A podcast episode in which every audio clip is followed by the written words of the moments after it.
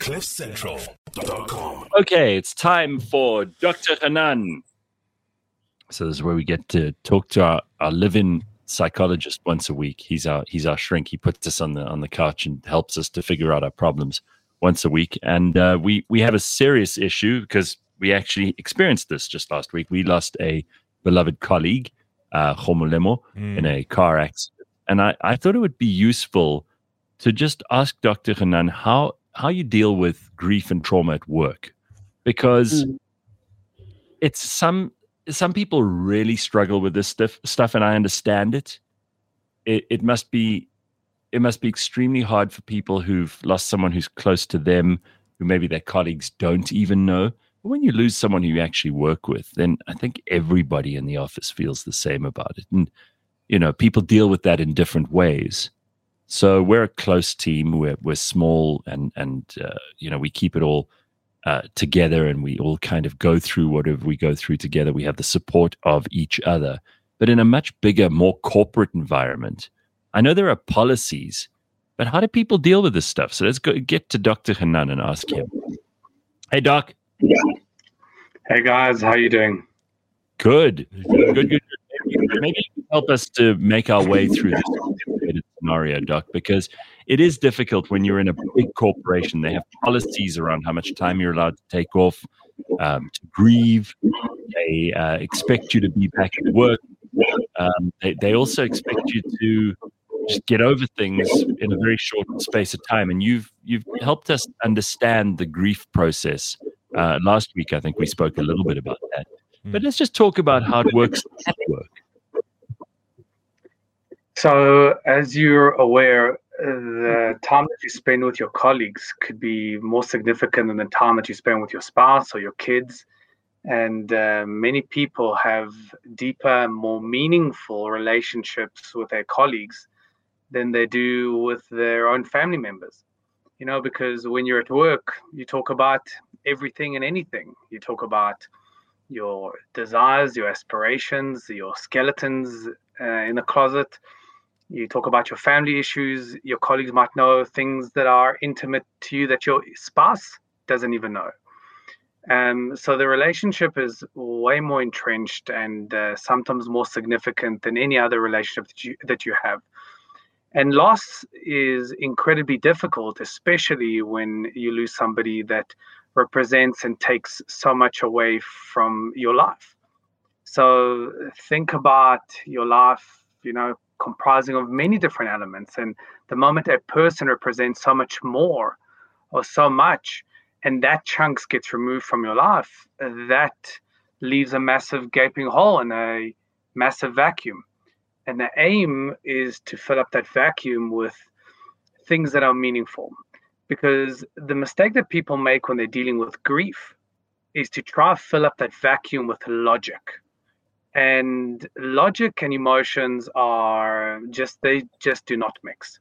You cannot Yeah. logic your way out of grief because Mhm. loss is one of those things that just do not make sense. And unless you are incredibly religious, and I find my patients that are incredibly religious, they can kind of make sense of it because they just follow the rules of the book and they Right. have a belief that this is where the person goes and X, Y, and Z. But for most people that are secular, the idea of loss, whilst it can make sense and they make sense of it in a logical way, when it happens, it's a completely visceral experience and no longer logical. So, you know, just to Hmm. give you an example, when I deal with uh, patients that knows their loved one is going to die, so for example, maybe terminal cancer, and they know that they have six weeks, three months, six months with the person, they have a lot of time to say goodbye and reason out and tick off bucket lists. Yeah. Um, and their loss is just as significant and just as difficult as the loss of somebody that has lost some someone just mm, with no preparation. And my Mm. point is that preparing for loss doesn't make the loss any easier. Mm. So going back to the you know the loss of a colleague, there's no logicking your way out of it. You've got to walk your way out of it. and actually you've got to walk your way through it. And remember, I gave the analogy of you know when you lose someone, it's like the universe giving you a 20 kilo, kilogram uh, bag of potatoes to carry for the rest of your life, and you kind of learn to manage it. You don't put it down, you don't learn to get rid of it, but you learn to carry it in a way that's way more palatable. What I recommend to you and your team is stick together because you have a common experience and walk through this together.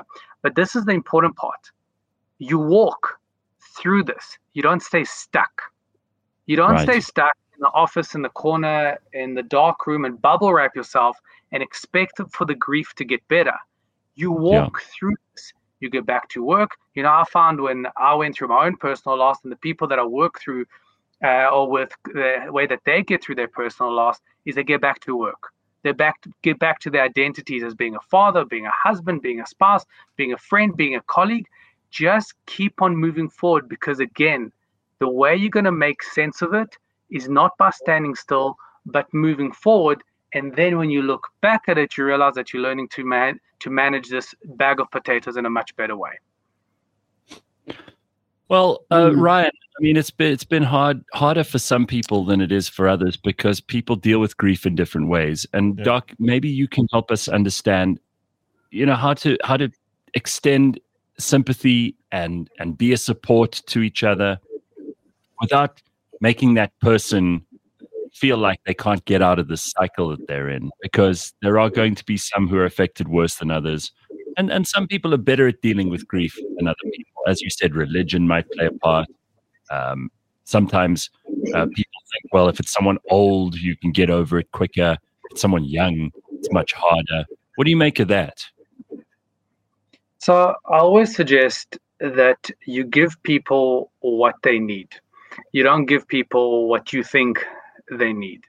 So offer the kind of support that they ask you for don't you know turn to somebody and go you must be going through a difficult time uh, you must be grieving in a particular way don't assume because to your point gareth some person might find it a lot more healing not to talk about it and maybe yeah. healing through sport or maybe healing through their own family or maybe healing through you know writing or maybe engaging in a in a journey or a project that they have outside of work that's how they heal other people mm-hmm. heal by talking about it uh, other people heal through their communities, other he- people heal through their church. So it doesn't mean just because you've had this common experience that you are suddenly an expert in somebody else's journey. Offer people what they need, not necessarily what they what you think they need. So if you try to force somebody to talk about because you've read somewhere in a book or you've read on Dr. Google that you know people talking about it is what helps them heal. Mm. And I need to say this to you people don't heal by talking about it. People mm-hmm. heal by moving forward. It's very important because they're talking about it. If you're stuck, it doesn't help you heal. Talking right. about it, moving forward, and creating and filling up the vacuum with meaningful experiences is what's going to help you heal. So give your colleagues what they need, not necessarily what you think they need. Uh, so here's a question from somebody. I think this is valid. My best friend, says Janet, my best friend is terminal, feels as if there will never be enough time. I wonder if the grieving process has already begun. Definitely. Definitely. That's a really great point. Um, the definition, the real definition of grief is when your world goes from A to B, and whilst your head can understand it, your heart hasn't had time to accept it. So when somebody's going through terminal illness, they have already changed, and hence your world has changed. And now you've got to adjust to a world that's continuously changing until you know the person goes. So the grieving process already started because you're adjusting to a brand new world, and obviously in your head you know what's coming. But the true healing will happen when you know you can move on from a stable world as opposed to from this continuous uh, moving world or changing world. All right. Uh, Leanne, you've also had to go through this a couple of times with family and friends. Anything mm. you want to throw? Yeah, it, it it's interesting, um, Dr. Hanan, how you bring up the the fact that it doesn't make it easier one way or the other, whether it's um, something that, that happens quickly or unexpectedly, mm. Or something that drags on. And I've I've experienced both in many ways. Um, I do feel though that when it is something sudden, yes, the grieving process may not be um, any different, but I feel like you are able to move on a lot faster than when you when it's someone who's particularly close to you and you're dealing with everything that comes with that terminal disease or that state um, you know where you're involved in their everyday life um, that can be a huge strain on on a person. But uh, yeah either way it's just horrible to deal with. And and like you say it's it's carrying that bag of potatoes differently. You'll you'll never just get out of it. You'll just walk with a different posture for the rest of your life yeah absolutely right now uh, loss is disgusting i mean there's you know when i see when I see a patient for the first time and they come with any any issue, any challenge, the moment I hear it's lost, I'm like, oh man, this person is going to walk through a rough time because there's mm-hmm. nothing mm. that I can say, and there's nothing that I can do that can take away the pain in the immediate. With anything else, with any other challenge or any other hmm. conflict or any other issue, I know that I can give them a tool that will leave, help them leave the session feeling better. But when it comes to loss and grief, I know there's nothing on planet Earth that I can say or I can do, I can give them that will make the pain go away. Loss is disgusting, but again, I always tell people you got to walk through it. And what I do promise you is if you walk through it in healthy ways with people that celebrate you, not with people that tolerate you, it will get easier. I promise you. So um, at least you can marry the idea that it will get easier as long as you walk through it. All right. Well, thanks, Doc. I think you are um, a lifesaver for us on a, a, Monday. We bring you all these weird situations and problems, and you hopefully are able to steer us in a better direction than we would have been able to figure out on our own. And you deal with so many people that it's useful to just have your insights, if nothing else. Uh, and for those people who aren't uh, going through any of this now, inevitably one day you will. This yeah. is like it's it's a taxes and death thing, right? You there are two things you can be sure of in life, and and one of them is death, and one is taxes. So just get over it. That's what you got to deal with. And it's ironic that uh, this is uh, February, so it's also tax season for a lot of people. So hopefully you're going through both at the same time. Talk about grieving. yeah, and by the way, to, um, even even to this comment, Gareth, and it's quite important that you can actually walk through grief with humor. As a matter of fact, you must walk yeah. through grief with humor because it's humor is not a way to belittle or to diminish what has happened, but that is how we create a common human experience, and we can celebrate the life of a person as opposed to mourn over the loss of a mm. person. Mm. You can look yeah. at it as a way that you've had so much time and experience with a person as opposed to look at it, or what have we lost? Think about what you've gained. Yeah. Very good.